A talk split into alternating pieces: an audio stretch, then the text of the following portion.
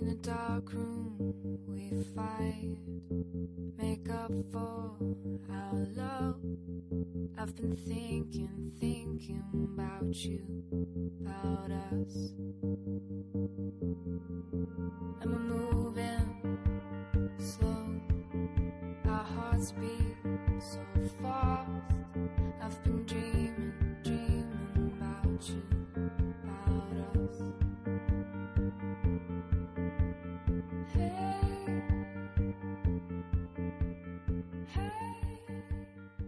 Добрый вечер, дорогие друзья. Это группа Alpha Centauri, наше новое шоу Late Night Space. И в эфире сегодня к вам подключаются Дима Соколов. Привет. Ирина Ларина. Добрый вечер. И я, Павел Поцелуев, и уже не будем долгими предисловиями, предисловиями вас мучить, сразу с места в гидрозиновый карьер прыгаем. Дима, тебе слово. Да. У Китая двадцать седьмого июня был запуск с космодрома Сичан, и запускали они лон... Long March два Си, или как у нас называют Чанчжэн два Си, но это не особо интересно. Интересно то, что произошло потом с первой ступенью. Она упала прям недалеко от города Фукуан. И, судя по всему, то ли местные жители, то ли команда, которая занимается сбором этих обломков, успели заснять, как эта ступень красиво прям медленно опускается к земле, врезается и образует после себя большой взрыв с красивым гидрозиновым амиловым облачком, которое озаряет все вокруг. А официальные лица сказали, что никаких жертв не было, никто не пострадал, ничего не повреждено, но кто знает, кто знает, это же Китай. Вот такой вот небольшой факт из жизни китайцев, очень веселый возле космодромов. Ну, а перейдем дальше к следующим падениям ракет. двадцать девятого июня японский стартап хотел провести второй испытательный пуск своей маленькой ракеты, суборбитальной, но у них не получилось. Ракета под интересным названием, довольно милым, МОМО, должна была подняться на высоту сто километров. Это геофизическая ракета, и компания планирует на ней выводить небольшую нагрузку, там до двадцати килограмм, обеспечивать там четыре минуты невесомости во время полета, и потом приводнять груз э, на парашютах в Тихом океане. Э, это была бы вторая попытка провести испытательный пуск, но что-то пошло не так, как это обычно бывает. Э, полет длился всего, всего восемь секунд, и за которые ракета успела подняться всего на двадцать метров примерно, и потом у нее отказал двигатель, и она упала рядом с местом старта. Это уже вторая неудача для компании.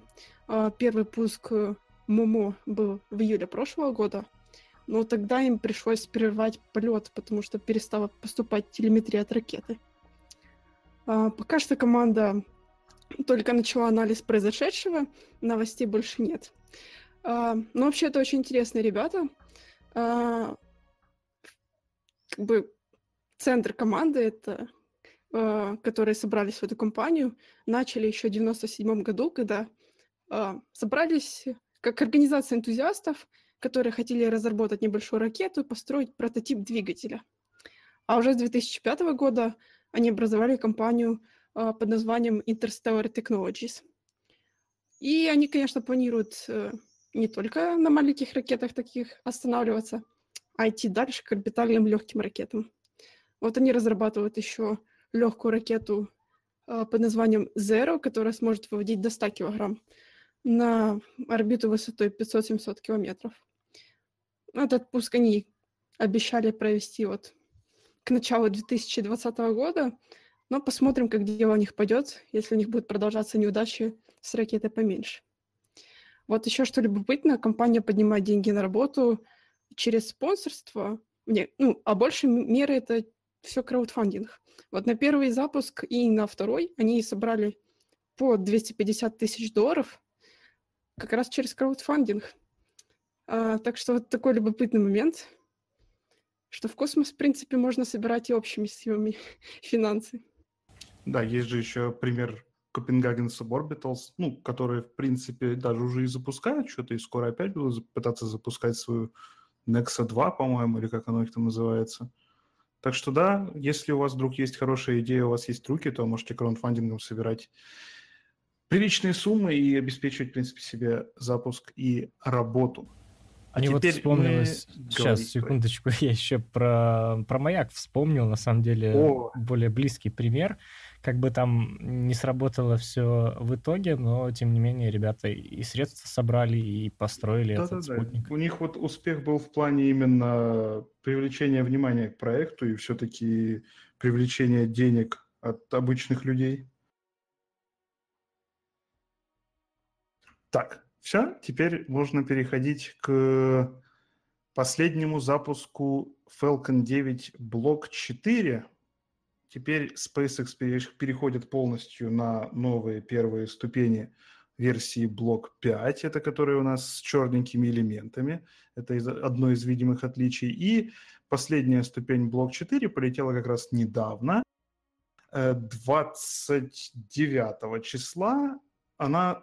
несла на себе Dragon миссии си эр эс пятнадцать, который недавно пристыковался к эм ка эс уже успешно, и вроде как с него начали разгружать припасы. Теперь нас ждет э, только запуски на Блок пять и еще один запуск на модифицированный Блок пять, но про нее пока информации нет. Это будет специальная ступень для э, in-flight abort test, для проверки работы системы аварийного спасения экипажа во время полета.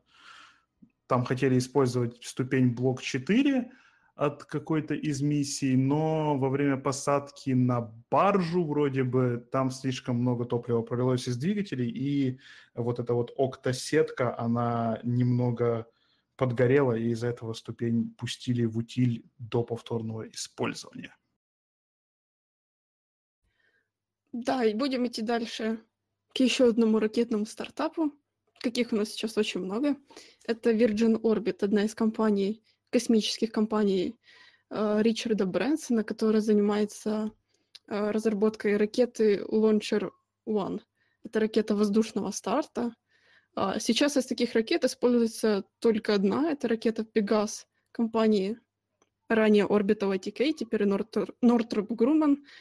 Uh, ну вот Virgin Orbit uh, недавно получили uh, лицензию на первый свой запуск, который может произойти, кстати, этим летом.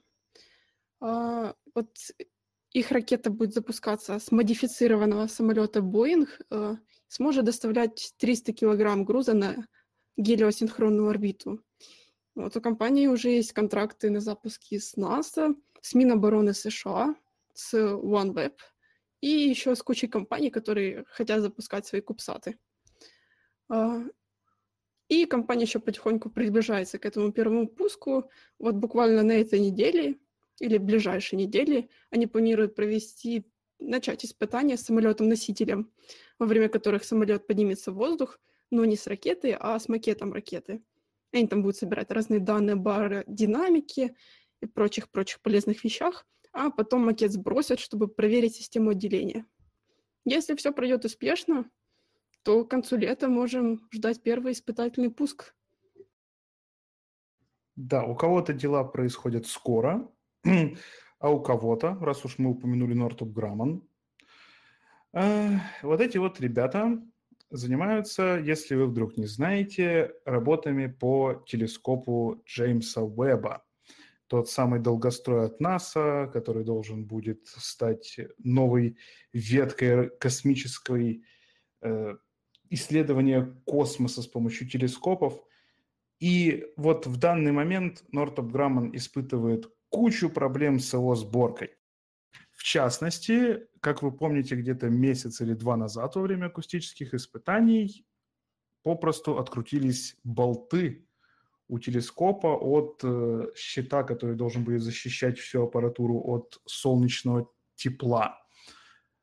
После этого и после аварии с Зумой НАСА решили усилить, точнее дали рекомендации Northrop Grumman усилить э, контроль качества на предприятии, и вроде как они прислушались, прошел независимый аудит по работам с Джеймсом Уэббом, и тут оказывается, что запуск придется перенести аж на две тысячи...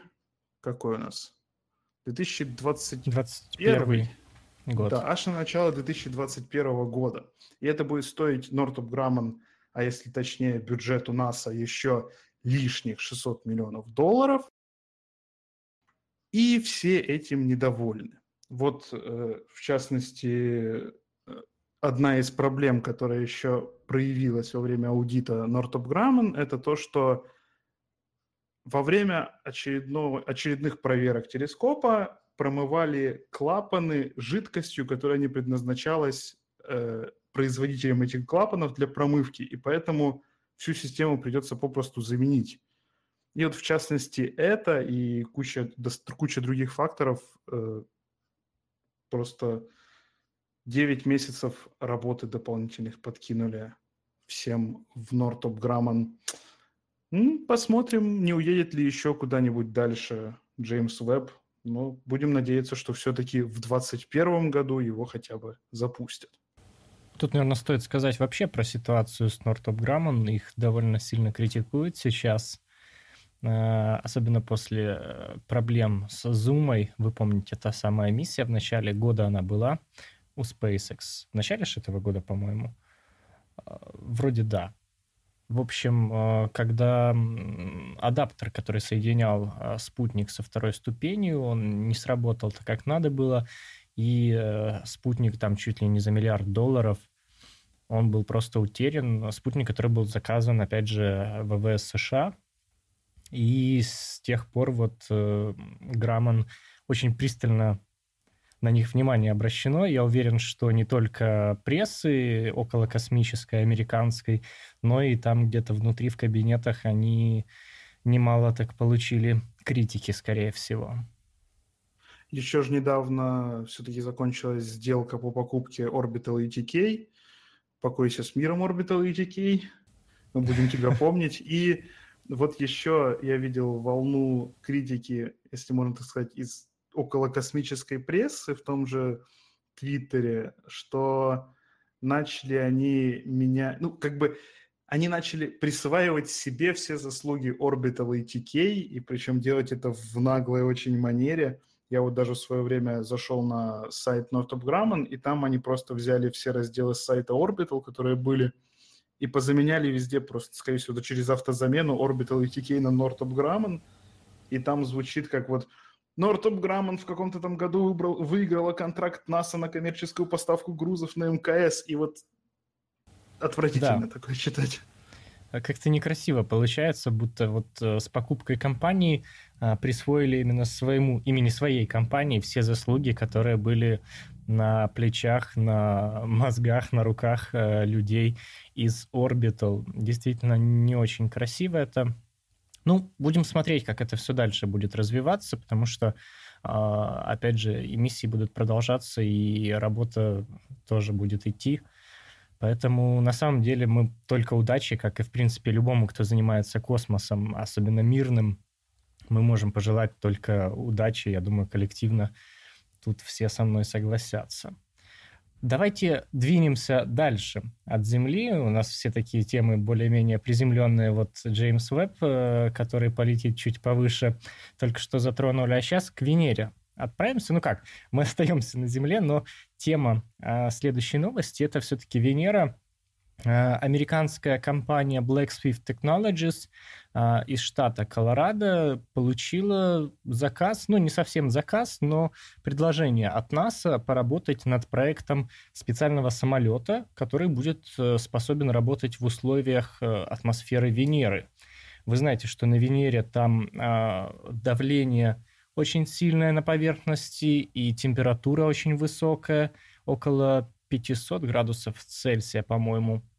Но это на поверхности. Мы, кстати, с подкастом Бердикаст когда-то обсуждали это с теорией Большой Бороды. а, прям в эфире вот о проектах поселений там в атмосфере Венеры, но это все очень футуристично звучит и фантастично пока что. А вот запустить какой-то самолет, который там полетает, пособирает данные, это, в принципе, идея интересная.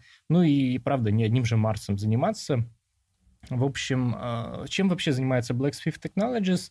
Они разрабатывают специальные воздушные средства, небольшие, которые работают во время наблюдений торнадо, ураганов, пожаров, вулкани- вулканических каких-то извержений. То есть работают в экстремальных условиях, и вот НАСА их заметила, довольна их работой, и предложила поработать над Венерой, над таким аппаратом. На Венере, кстати, на высоте около семьдесят километров, кажется, над поверхностью. Там давление и температура примерно такие, как на поверхности Земли. То есть, в принципе, запустить туда что-то, пособирать данные было бы, конечно же, очень интересно. Вот такая вот новость у нас по Венере. А теперь двинемся немножко от Венеры к местам поближе. Европейское космическое агентство недавно предложило новую миссию по исследованию околоземных астероидов и астероидов, которые потенциально опасны для нашей планеты. На основе миссии астероид Impact Mission, которую в свое время Европейский Союз отклонил, потому что они не хотели выделять на это финансирование, сделали новую миссию, которая называется Гера. И эта миссия будет совместной с НАСА. НАСА будет заниматься своей частью, которая будет называться дарт. У них это в разработке уже лет пять так точно. Расшифровывается как Double Asteroid Redirection Test, то есть испытание, как бы так сказать, перенаправления двойного астероида. И суть этих двух миссий заключается в том, что НАСА отправляют зонд с импактором. Это такой аппарат, который врежется в поверхность. И собираются с помощью этого импактора немного изменить скорость, по которой, с которой движется данный астероид. Астероид Дидим. И его маленькая луна Дидимун, как ее называют, у нее официального названия пока нет. И вот этот дарт, он врежется именно в Дидимун, заставит его крутиться немного медленнее вокруг Дидима. И после этого, где-то в две тысячи двадцать шестом году, как говорит Европейское космическое агентство, туда приблизится аппарат Гера, который будет исследовать кратер, возникший после столкновения дарт, и исследует э, уже Дидимун с помощью различных инструментов, которые будут на борту, и с помощью двух небольших кубсатов всю поверхность этих двух астероидов и проанализирует состав этих астероидов, чтобы понять, из чего же они состоят и как лучше м, планировать миссии для того, чтобы изменять траекторию полета данных астероидов. И вот э, глава Европейского космического агентства сказал в одном из интервью, что в свое время нам не дали на это денег, потому что мы не показали, что мы можем, но после успеха миссии «Розетта» э, у людей, которые заправляют деньгами, появилась все-таки уверенность, и они пока что дают зеленый свет на эту миссию. Так что вот ждем, где-то в две тысячи двадцать первом году должна состояться, со, должен состояться запуск дарт, и где-то в двадцать шестом году мы уже с помощью, возможно, Геры посмотрим на то, как изменилась траектория полета данного астероида и сможем ли мы обезопасить нашу Землю с помощью вот таких вот подобных миссий в будущем.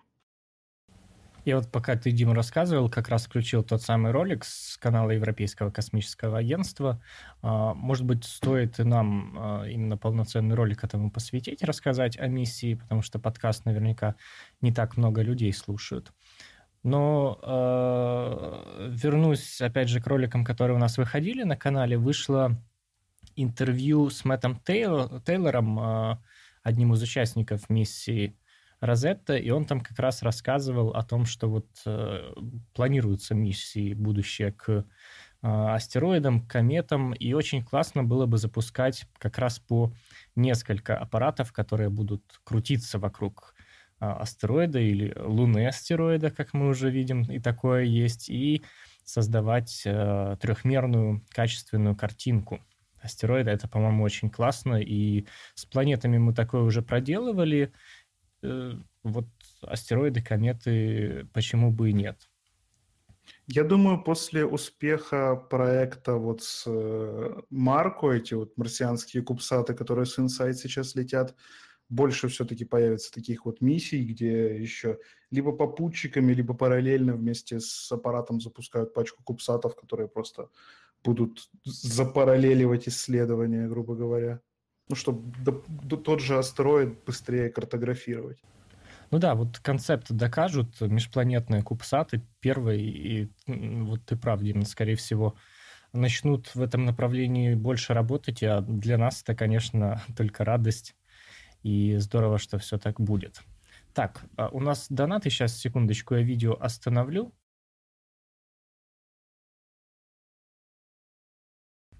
Вот, мы переключимся обратно к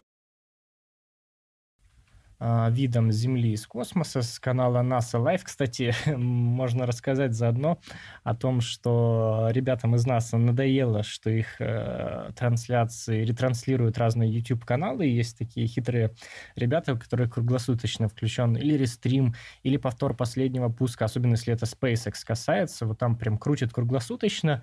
Какое-то время там даже не висела надпись, что это повтор. Там лайв было написано. Да, нам было... вечно писали... Вон там сейчас запуск SpaceX, почему вы не транслируете? Да, и, и я, не знаю, я не знаю, в чем секрет такой схемы, кто это придумал, в чем хитрость вообще. Ну, э, несколько каналов таким занимались, и вот сейчас NASA запустили на своем канале трансляцию как раз с такой громкой обложкой, что это официальная трансляция NASA, и это в названии, по-моему, написано. Вот мы сейчас с нее, честно вам говорим, э, ретранслируем. Донаты тем временем нам прилетели, кто-то писал, не работает. Вроде как все работает. Пик гедонизма. В самом начале стрима задонатил соточку. Спасибо большое за поддержку. И Рамзес, триста семьдесят пять. Клевые ваши новостные ленты. May space will be with you. Большое вам спасибо, Рамзес. Постараемся вас не подводить и, и дальше что-нибудь интересное вам рассказывать. Ну вот э, от Геры, от астероида э, мы прям анимацию посмотрели. Сейчас передвинемся э, еще, в принципе, подальше к межзвездному астероиду Оумуамуа, который, скорее всего, э, все-таки комета, а не астероид. Э, при помощи телескопа Pan-Stars был замечен этот астероид. Считалось, что он... Ну как считалось? Считается, что он прибыл... Из- из-за Солнечной системы, из-за пределов Солнечной системы. И дальнейшие наблюдения опровергли тот факт, что это астероид. Как раз-таки Европейское космическое агентство в этом направлении очень хорошо работает со своими телескопами. При помощи телескопа имени Хаббла и наземных телескопов Европейской Южной обсерватории продолжали наблюдение этого объекта. И последние снимки в январе были сделаны с Хаббла, после чего вот как раз-таки слишком тусклый стал астероид-комета для того, чтобы его наблюдать. В общем, траектория была не такая, как думалось, как рассчитывалось, и это может свидетельствовать о том, что, например, или солнечный ветер повлиял на объект, либо столкновение с другим объектом было. Но самое, самое такое вероятное и, скорее всего, так и есть объяснение, что все-таки Оумуамуа это не астероид, а комета. И как раз-таки вы знаете, что из кометы выбрасываются газы, и как раз-таки эти выбросы газов приводят к изменениям траектории. Хотя на снимках Хаббла не было найдено признаков пыли или газа, но, в общем, именно такая гипотеза вот была выдвинута, и это, пожалуй, самая, самая вероятная причина того, почему траектория меняется и не совпадает с тем, что предсказывалось. Так что не все то астероид, что на него похоже. Я да. думаю, с новыми да. инструментами там еще... Ох, как много астероидов и комет переклассифицируют друг друга и обратно. потому что вот те же телескопы, они становятся сильнее, и все больше появляется вот этих сетей телескопов, которые по Земле разбросаны и удаленно собирают данные. А я вот себе... уже в чате шутят, что, возможно, эта штука сама умеет менять траекторию. Это, думаю, те, кто смотрит сериал «Экспансия», сразу вспомнили про один сюжетный поворот. Так что... Спойлеры! Да, инопланетная жизнь. Я хотел еще воспользоваться случаем на вопрос ответить. Там по поводу Лига спрашивали, что случилось со спутниками, которые должны были работать как Лига в космосе. Сама технология лазерной связи, там именно лазерная передача данных происходит между такими спутниками, она уже была успешно испытана, и, по-моему, там чуть ли не на тридцатые годы назначен пуск вот этой космической гравитационной обсерватории Лайза, по-моему, она называется правильно. Так что здесь работа ведется, продолжается, ничего с ними не случилось. Да, была раньше Лиза Pathfinder, это запускали, потом собирались просто Лиса запускать, а теперь это уже Элиса, потому что Evolved. Они там да, провели да. какие-то новые фишечки, и теперь Лиса стала еще навороченнее. Поэтому надеемся, что мы на ваш вопрос ответили. Давайте дальше двигаться. Да, перейдем к еще одному, к еще одной новости, которая заключается в том, что проанализировали уже имеющиеся данные и узнали кое-что интересное. В этот раз про Энцелад. Вот все мы любим аппарат Кассини, который в прошлом году закончил свою миссию возле Сатурна. Он уже обнаруживал, еще тогда мы узнали о том, что из гейзеров, которые бьют из южного полюса Энцелада, выбрасываются метан, аммиак, метанол, водород. В общем, много интересных веществ. И это говорило о том, что вот в подледном океане Энцелада активно проходят гидротермальные процессы. Зато недавно еще вышла новая публикация в журнале Nature. И вот если раньше обнаруживали, смогли обнаружить простые органические молекулы, там, по несколько атомов углерода, то теперь ученые смогли проанализировать данные, и оказалось, что Кассини обнаружила еще и более сложные органические молекулы с массой в десять раз больше, чем у метана. Вот такие молекулы большие могут появляться, образовываться в результате сложных химических процессов, например, из-за биологических, но, конечно, скорее всего, это просто тоже в результате гидротермальной активности, когда со дна океана, вот этого подледного пузырьки газа, того же метана или водорода поднимаются к поверхности, то они могут и носить с собой э, вот эти более сложные молекулы, органический материал со дна океана, и подниматься вместе с ним до ледяной коры, там лопаются эти пузырьки и выбрасываются гейзерами в космос. Естественно, такие вот открытия, наблюдения, это очень важно, потому что, опять же, кто-то вот спрашивает, я сейчас хочу отвлечься от нашего такого новостного флоу сегодняшнего подкаста, на дискуссию немножко переключиться. В чате сейчас написали где-то ближе к началу стрима, но мы все-таки обратим внимание, и часто на других трансляциях я просто подобные тезисы, что ли, замечаю, мол, зачем вот изучать Венеру, например, или какие-то там астероиды, или еще что-то, хотя по поводу астероидов мы отвечали, ну ладно. А если там нет жизни, и если мы там не сможем жить, в общем, зачем это вообще надо? Я сейчас первый свою мысль выскажу, потом э, ребята, я надеюсь, еще тоже поучаствуют в ответах. Как я считаю, очень... здесь негативно сказалось на восприятии вот, э, людей, э, то, чем занимается Илон Маск, и то, как СМИ на это реагируют, потому что э, вот у людей за последние года три-четыре в голове отложилось, что космос — это что-то обязательно, во-первых, пилотируемое, во-вторых, что-то связанное прям, знаете, с выживанием вида в первую очередь. Э, как будто вот нам сейчас срочно нужно... выжить всем как виду где-то на другой планете, обустроив ее буквально в ближайшие несколько лет. Естественно, это не так, и в первую очередь космос — это непилотируемые э, изучения. Больше всего данных нам дали как раз-таки непилотируемые миссии, больше всего данных нам дали, опять же, космические телескопы, которые к пилотируемому космосу не имеют отношения, и, э, да, и наземные телескопы, в принципе, тоже. Пилотируемый космос, он, в принципе, находит, находится до сих пор в зачаточном состоянии, хотя мы довольно далеко продвинулись. На МКС, например, посмотрим, будет ли у нас окололунная станция, лунные миссии, и потом к Марсу. Но не стоит относиться к космосу в целом как э, вот такому инструменту э, прям вот э, моментального и срочного выживания человечества. Поэтому такие вопросы, я вот не знаю, есть ли смысл на них в дальнейшем реагировать. Но сейчас я вот хочу от, от Ирины и от Дмитрия услышать тоже их мнение по этому поводу. Ну, вот я с тобой согласна. В принципе, что изучать в целом окружающий мир стоит. Как бы, если даже нет очевидной выгоды от этого, она где-нибудь в дальнейшем, в перспективе, может даже и появиться неожиданно. Вот, например, если так практично подходить, собираемся на Марс или, допустим, в космосе жить и работать. Если не будем изучать астероиды или тот же Марс, как мы сможем, там, например, определить, какой астероид нам подходит, чтобы получать из него воду или другие материалы.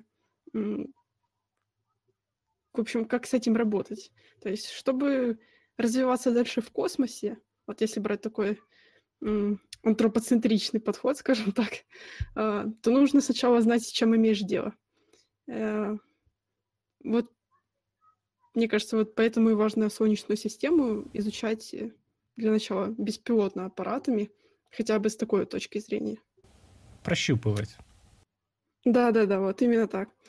А что касается вот изучения там далеких галактик, там, того же Солнца, куда, куда точно не полетишь, например, или там соседних звездных систем, ну, это тоже это может в перспективе вот нашего поколения, это непонятно, зачем это будет. А, возможно, через там, сотни лет как-то это и пригодится в практическом вот таком смысле. Но в целом, конечно, познавать мир, я считаю, очень важное занятие. Человечеству вообще как виду свойственно любопытство. И именно из-за этого мы везде свой нос и суем. Потому что вот у человека такая натура. Вот это, знаете, вот сейчас спрашивают, зачем мы лезем исследовать какие-то планеты, это как раньше европейцы говорили там, зачем ты садишься на этот корабль и плывешь на запад, остановись, у тебя тут все свое есть, исследуй тут, зачем ты едешь туда, поехал, вот, а там континент, оказывается, есть. И вот у нас так однажды, лет через сто-двести полетим куда-то, а там что-то, что нам нужно. Ну, кто, кто знает. Ну и хочу добавить, что вот как Карл Саган говорил, что в конечном итоге вот мы изучаем мир, летим так далеко за пределы солнечной, солнечной системы, и все только для того, чтобы обернуться и посмотреть на самих себя, и осознать себя вот в таком в новом масштабе. Так что в любом случае без изучения космоса, мне кажется, как развиваться человечество полноценно не может. Ух, вы только что прямо Дима сначала как Нил Деграсс Тайсон о любопытстве сказал. Потом Ирина по Сагану еще добавила. Здорово, здорово. Ну, вот такая у нас получается прям коллективная точка зрения. Мы ее всей командой разделяем, и я вижу, что и зрители тоже разделяют. Егор Лапин, кстати, написал, вот, что думает, что с Марсом будет примерно как с Луной Аполлонов. Я тоже с этим, пожалуй, соглашусь, что сначала слетают хотя бы просто, а потом будем где-то обживаться поближе. Привести. Да. Ну, слетать просто, это тоже будет очень тяжело. Как бы вопрос даже не в том, чтобы туда слетать, а чтобы вернуться. Мне кажется, до этого еще у нас... Это будет еще даже не в двадцатых, а мне кажется, даже в тридцатых годах только. Ну да, слетать-то ну, да. мы можем, а не вернемся. Ну, кого-то, кого-нибудь можно взять, отправить. Плоскоземельцев, например. Пусть проверят, как там все, как на той... Круглый или Марс. Да. Давайте все-таки тогда вернемся к новостям. Еще попозже что-нибудь сегодня обсудим обязательно. По поводу Старлинка, того самого от SpaceX. Вы знаете, у Boeing был свой конкурирующий проект. Они там подавали заявку на пуск эм, спутников в количестве от тысячи трёхсот девяноста шести до двух тысяч девятисот пятидесяти шести на низкую околоземную орбиту, вот, чтобы предоставлять тоже услуги интернета. И временно они, эм, я имею в виду Boeing, они от этой затеи отказались, сказали, что сейчас работа над этим проектом не ведется, поэтому когда они запустят, точно неизвестно, и будут ли они вообще этим заниматься всерьез. А SpaceX, я напомню, что у них там планы вот очень-очень скоро э, запустить суммарно четыре тысячи, четыре с половиной тысячи, в общем, спутников на низкооколоземную орбиту, чтобы предоставлять услуги интернет-подключения, но не бесплатного, как многие говорят, не общедоступного прямо. Мы это обсуждали уже не раз. Нужны будут и приемники для того, чтобы пользоваться таким интернетом, и наверняка эти приемники платные будут, и абонентская плата вполне возможно, но а, посмотрим, как это все у нас будет происходить. Максим Алехин тем временем задонатил пятьдесят рублей. Большое спасибо за поддержку без сообщения. К сожалению, если что, друзья, вы можете написать какое-то сообщение или вопрос задать. Мы с удовольствием ответим, прочтем. А за поддержку, конечно же, вам спасибо. Ну и уже к последней новости, которую мы вот так прям готовили заранее, я сейчас перейду. Она совсем небольшая, коротенькая, по поводу США. Мы как-то обсуждали создание этих космических войск. Это неделю назад, наверное, было, может, чуть больше. Прошлый выпуск. Да, прошлый выпуск. Надеемся, что мы вот так будем более-менее регулярно выходить. И, в общем, в США два законопроекта зарегистрировано. пять три четыре пять, пять три четыре шесть, которые сейчас рассматриваются. Первый должен обеспечить, ставит целью обеспечение у Соединенных Штатов превосходства во всем мире в технологиях вот, двигателей космических. А второй поддерживает частный космос. Это, опять же, еще один такой звоночек для компаний, которые космические стартапы, в том числе, ну и, в принципе, частные космические компании, что их США всерьез собираются хорошо в ближайшие годы поддерживать и отдавать им на откуп низкооколоземную орбиту. Вот такие две важные новости. Теперь, в принципе, мы можем, я думаю, немножко на вопросы поотвечать. Нас, я знаю, часть людей слушает в эфире, ой, простите, или в записи, или вообще при помощи подкаста приемников ваших. Кстати, в описании под этим видео есть ссылка на iTunes-овую ленту, по-моему. Да, я оставлял на iTunes. Самая последняя ссылка. Можете подписаться. Или, скорее а всего, проверю, уже... Будет ли оно в Google подкастах сейчас? Да, вот проверь. Я думаю, завтра закэшируется окончательно. Я не уверен, найдется ли в Google подкастах вот прямо сейчас. Ну, в общем, Late Night Space, это такое уже у нас выбрано официальное название. По нему спокойно, я думаю, в ближайший день-два можно будет найти и продолжать нас слушать а, чисто в аудиоформате. Нет, еще не прокэшировалось, но, скорее всего, когда выйдет этот первый выпуск, тогда оно будет и в ваших Google подкастах. А если вы слушаете из Google подкастов, то привет вам, напишите нам, что вы нас там нашли. Да, я, кстати, вот э, буквально э, совсем короткое время назад наткнулся на еще одну новость. Э, я думаю, у нас ролик на эту тему выйдет на канале, опять же, в ближайшее время, по поводу того, что э, Европейское космическое агентство, э, его часть Европейская Южная обсерватория, при помощи очень большого телескопа, при помощи приемника на этом телескопе Sphere, вот такая прям каскадная вложенность организации телескопов инструментов получается. В общем, суть новости. Они нашли первое подтвержденное изображение планеты, которая формируется внутри газопылевого диска очень молодой звезды пи ди эс семьдесят. И данные этих наблюдений показывают, что вот в таком зачаточном состоянии у планеты есть облачная атмосфера, и исследователи измеряли яркость планеты на различных длинах волн, выявили некоторые характеристики планеты. Это газовая планета, гигантская, ее масса в несколько раз больше, чем у Юпитера, температура около тысячи градусов Цельсия. Это, чтобы вы понимали, выше любой планеты нашей Солнечной системы.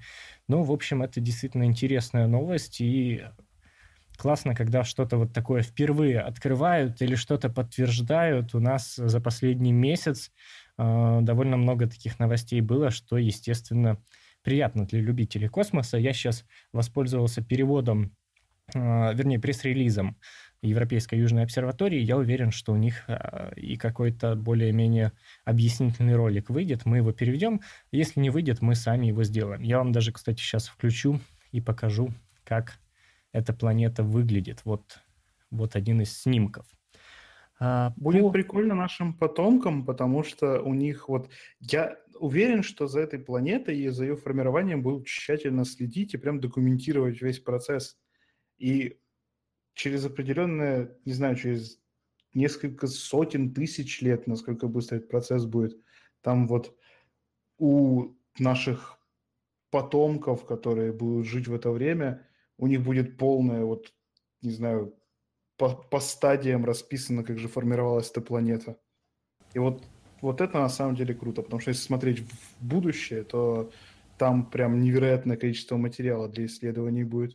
Да и сейчас уже есть, а как бы со временем его только больше становится. Да, чем еще хороши такие наблюдения, они прекрасно показывают, насколько теория с практикой вообще соотносится, и насколько наши представления о формировании планет, понятно, что это процесс, он даже не сотни тысяч лет, он пару миллионов лет будет продолжаться точно, насколько этот процесс совпадает с тем, как мы себе предполагаем вот развитие планет, особенно учитывая, что это огромный газовый гигант, и его таки не так сложно сейчас наблюдать, когда его уже заметили. Действительно, вот только можно с Димой согласиться. Давайте по вопросам немножко пройдемся. Есть ли новости по конференции Илона Маска? Адил спрашивает, несколько раз уже спрашивал. Не совсем понимаю, о какой конференции речь. Скорее вот... всего, на ИАЦ, может быть. Ну, я думаю, да. Вот это марсианская. Make, как там у него, Human Multiplanetary Species. Ой, у него там каждый раз называется по-разному. Там... Э... Making Human and Interplanetary Species, потом, по-моему, про доставку этих... Короче... Каждый год будет новое название. Да, да, каждый год новое название, но говорит одно и то же. Да, показывает картинку просто.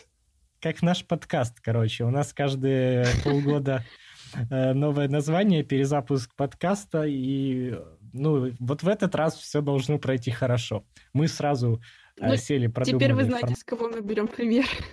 Да. Если что, камни в первую очередь в Илона Маска кидайте. Так, вопросов, кстати, не так много. Там, почему на сайте расписаний день недели начинается в воскресенье? Так было в том плагине, который я взял за основу для календаря. Я не знаю, действительно ли это для кого-то большая проблема. Если прям большая, то... В принципе, можно и переделать, но я, если честно, не вижу смысла. По-вашему, хороший механик стоит восемьдесят долларов? Да, вполне. Вполне. В Новой Зеландии цены такие. Тохенд как раз вот докинул донатик пятьсот рублей. Спасибо за контент. Большое спасибо вам за поддержку, Тохенд. По крайней мере, вот уже за сорок можно кого-то хоббита нанять. Да, их там в Новой Зеландии, как мы знаем, хватает. Или эльфа, знаешь, у них руки золотые, это точно. Ну да. Лучше гномов, если вы собрались что-то строить. Да, тем более. Что за диск такой, спрашивали? Окололунные модули надо гораздо надежнее защищать от радиации. А как, больше свинца и прочих изоляторов? Вот у нас выходил ролик и текст на сайте. На самом деле он полностью основан на прекрасном тексте, там написано, на каком именно, что путешествие к Марсу может сделать с человеческим телом. Посмотрите, если еще не видели, или прочтите. Там о радиации говорится. И на самом деле этот вопрос, как защититься от радиации, у нас на канале он рассматривался еще, когда выходил э, фильм э, The Mars Underground, или Марс Подполье, как мы его перевели тогда.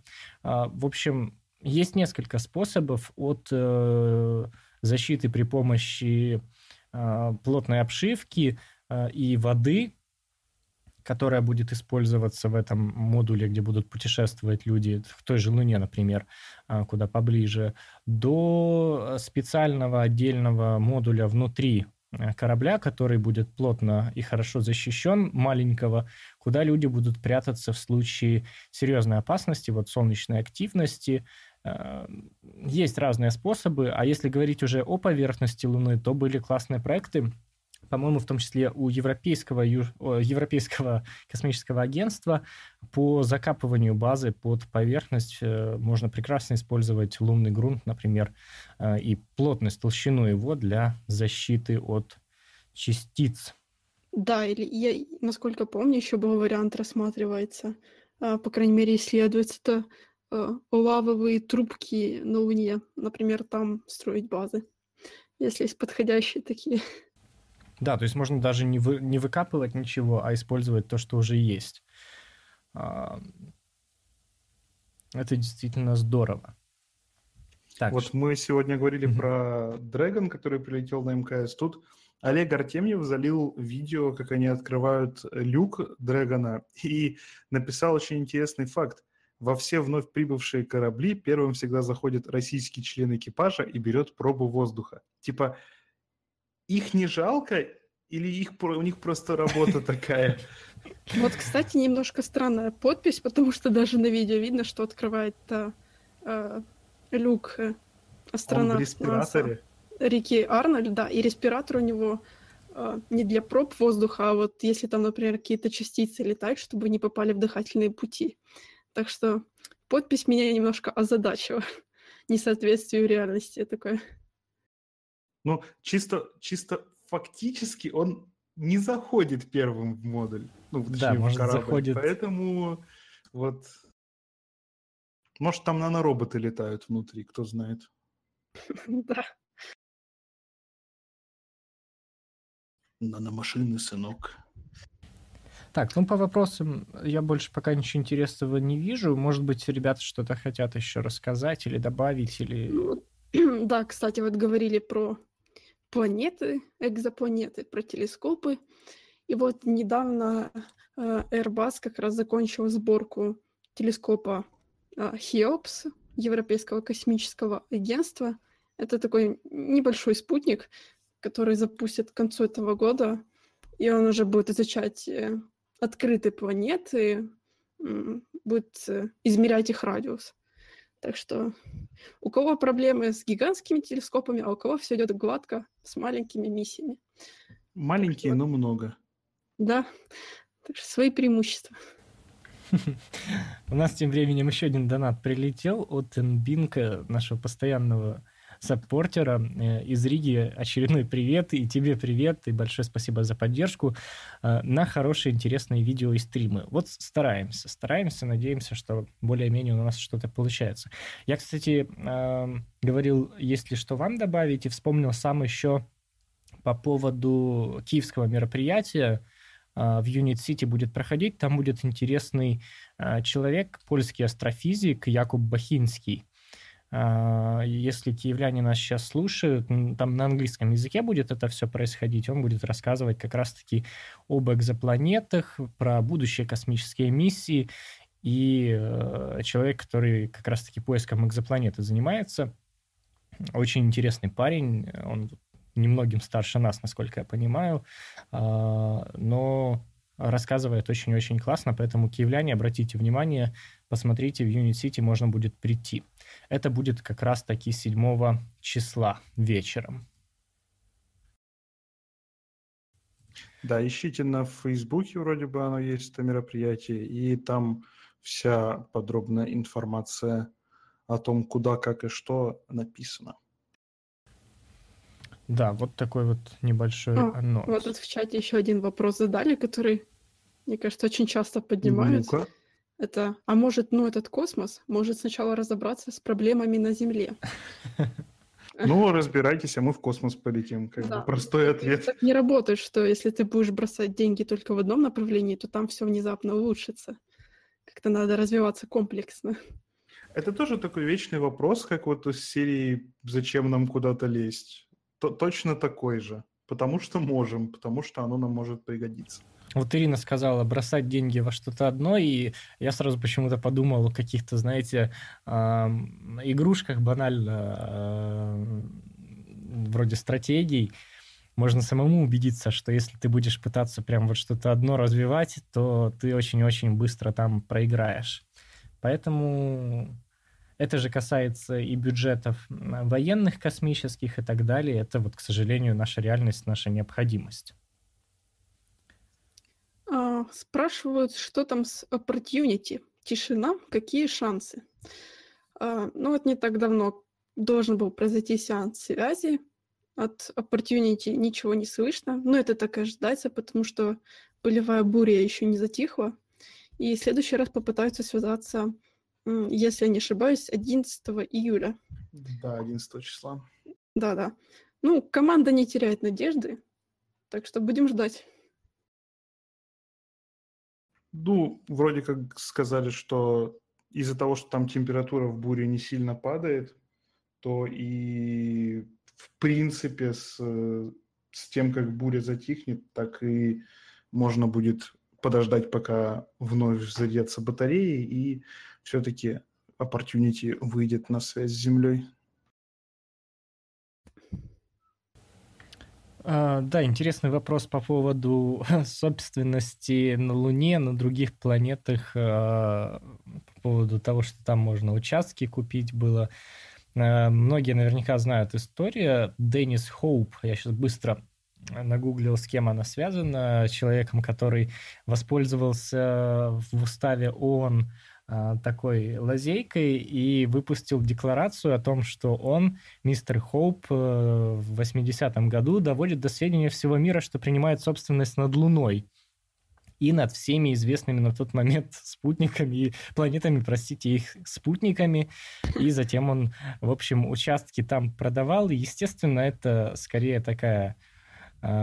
фановая история, то есть на Мне самом интересно, деле... какие налоги на такую космическую собственность он должен был бы платить. Космические. Астрономические даже, да. Ну вот о налогах не знаю, но суммарная стоимость его как бы владений составляла около восемьсот-девятьсот триллионов долларов. Хотя я думал, что и подороже будет. Неплохо так, неплохо. Да, поэтому тема интересная, но интересно чисто вот посмеяться, повеселиться, потому что понятно, что э, все эти его декларации, когда уже настоящее государство доберутся э, до Луны, до планеты, смогут там ставить свои флаги и начнут их действительно делить между собой по какому-то принципу, э, тогда и э, будет это все на самом деле разделяться. Ну, делить, знаешь, будут как э, Антарктиду, что такие, вот это наш кусок, все такие, ну и чё? Типа, нам по барабану, что это ваш кусок. Они просто будут как бы для себя, что вот, вот это наше, и никто больше, кроме них, этого не признает. Мне так кажется. Потому что ну, вот возможно, присваивать да. другие планеты, ну, разве что можно будет, когда там гипотетически колония на Луне или колония на Марсе, то делать их как... отдельное государство. Ну, в общем, тут для ООН работы еще много будет, поэтому... Ну, лично я вижу это как, знаешь, должно быть наличие какого-то... А какой-то администрации, которая конкретно за этот вопрос отвечает. Вот. Пока ее нет, то и обсуждать как бы нечего, нет... Ну да, пока никто еще над этим не думает, собственно. Вернее, нет объекта, да. Действительно. Там вопрос еще по поводу спутников, вот тех самых э, Волли и Ева, которые к Марсу полетели. Мы их обсуждали сегодня кратко. Да, зацепились. С ними вроде все в порядке. Проводили такие же коррекции орбиты, как InSight. И пока отвечают, слали, присылали нам снимочки нашей планеты. Все, все в общем, хорошо. летят. Там написали, что Конвенция ООН превозглашает, что космические объекты являются международным пространством и не могут являться чьей-то собственностью. Вот мне интересно, эта конвенция была принята после этого э, прикола Хоупа или до? Ну, в общем, ладно, мы слишком на этой ц- теме зациклились. Да, как-то остановились, тут уже прям уперлись. А как там полет к Альфа Центавра? Нормально? Ну, вы же с нами разговариваете, как бы. Значит, полет нормально. Значит, летим, да.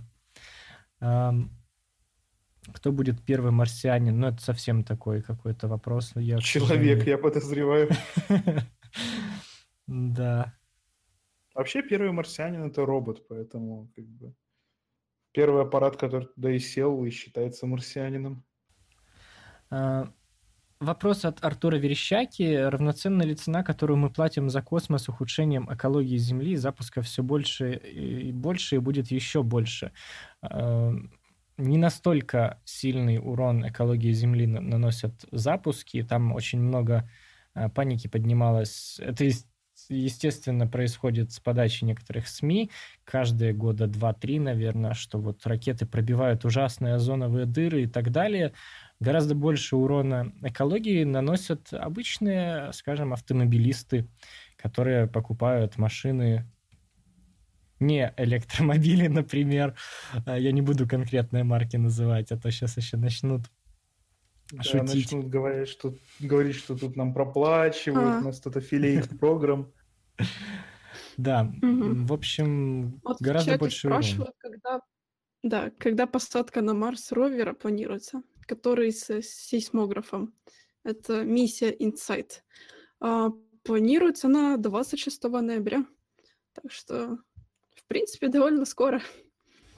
Там от посадки до окончательных получений первых данных, по-моему, два месяца должно пройти. Там они все от четырёх до восьми недель дают, насколько я помню.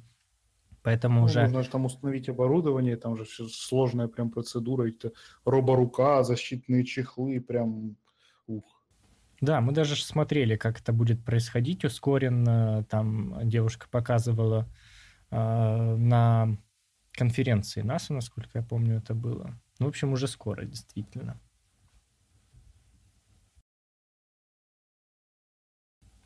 Так, ну и, наверное, друзья, вот на такой ноте, смотрящей в будущее оптимистичной, мы сегодняшний эфир потихоньку и будем завершать. Мы уже час с вами пообщались.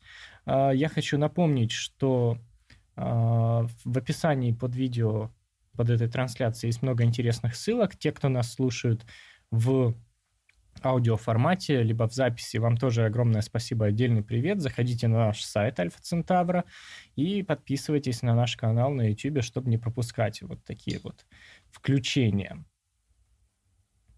Да, там вот а, вопросов больше особо и нет. Поэтому, если вам что еще добавить, ребята, и, наверное, будем закругляться уже окончательно. Да, в принципе, да, пожалуй, наверное, ничего. Да, можно сделать анонс следующих стримов, запусков, например, которые мы планируем показывать. Ну да, это вот у нас в июле раньше двадцатого числа, да, ничего не будет. Ну, может, в пятнадцатом Rocket Lab таки что-то полетит. Да, но девятого июля там прогресс Нет, летит. Это мы это показывать не будем, доверим это Роскосмосу. И, и двадцатого числа только нас ждет. Да, двадцатого числа нас только ждет и запуск Иридиум на Falcon девять с Ванденберга. Да, поэтому мы будем вот так в эфире, то есть трансляции у нас не будут прекращаться, все-таки нужно почаще и с вами слышаться, и видеться. Я думаю, вы тоже, вам это тоже интересно, во всяком случае, мы на это надеемся. И опять же, хочу напомнить, что вот в описании самая последняя ссылка, это для э, пользователей техники Apple, например, в iTunes можете подписаться на наш подкаст. А так, я думаю, завтра мы запостим ссылки все-таки и э, через Google подкасты можно будет нас послушать, и вообще ссылку дадим на эр эс эс-ленту подкаста уже вместе с этим сегодняшним эпизодом. И да, я еще тогда скажу кратко по поводу Patreon. Вот-вот отправим очередную партию как бы призов тем, кто на нас на Patreon подписан. Выйдет у нас буквально там послезавтра, наверное, уже следующая часть аудиокниги «Ричард Докинсбок. Как иллюзия». Мы под нее отдельно телеграм-канал завели, там, где главы выкладываются вот одна за другой, удобно слушать. Так что вот те, кто на Patreon на нас подписаны, они просто в раннем доступе получают новые выпуски. И опять же на Patreon выйдет у нас и новый выпуск а, по поводу... Как там эта серия называется? Совсем забыл. Экспресс-курс по астрономии, вот. Он тоже выйдет где-то в середине этого месяца, поэтому активность обязательно будет у нас и летом сохраняться, не переживайте. Будем для вас и вещать, и звучать, и ролики у нас обязательно будут выходить интересные, в том числе вторая часть орбитальной механики, которая вот на две недельки назад выходили, выходила, продолжение тоже у нас будет. Большое всем спасибо, что были с нами в эфире. Я отдельно еще модераторов поблагодарю. Зубрилка, конечно, Егор Лапин сегодня подключались активно, и Сергей Лукин. Большое вам спасибо за то, что поддерживали в чате и дискуссии, и порядок. А без вас было бы, конечно, гораздо тяжелее. Ну и вам, дорогие слушатели, слушатели, тоже огромное спасибо. Мы на этом сегодняшнюю трансляцию завершаем. Пока. Всем пока. До следующих стримов. Ну и, конечно, главного, да, не забывайте, мы не можем приблизить звезды к вам, но мы можем сделать вас ближе к звездам. Всего хорошего.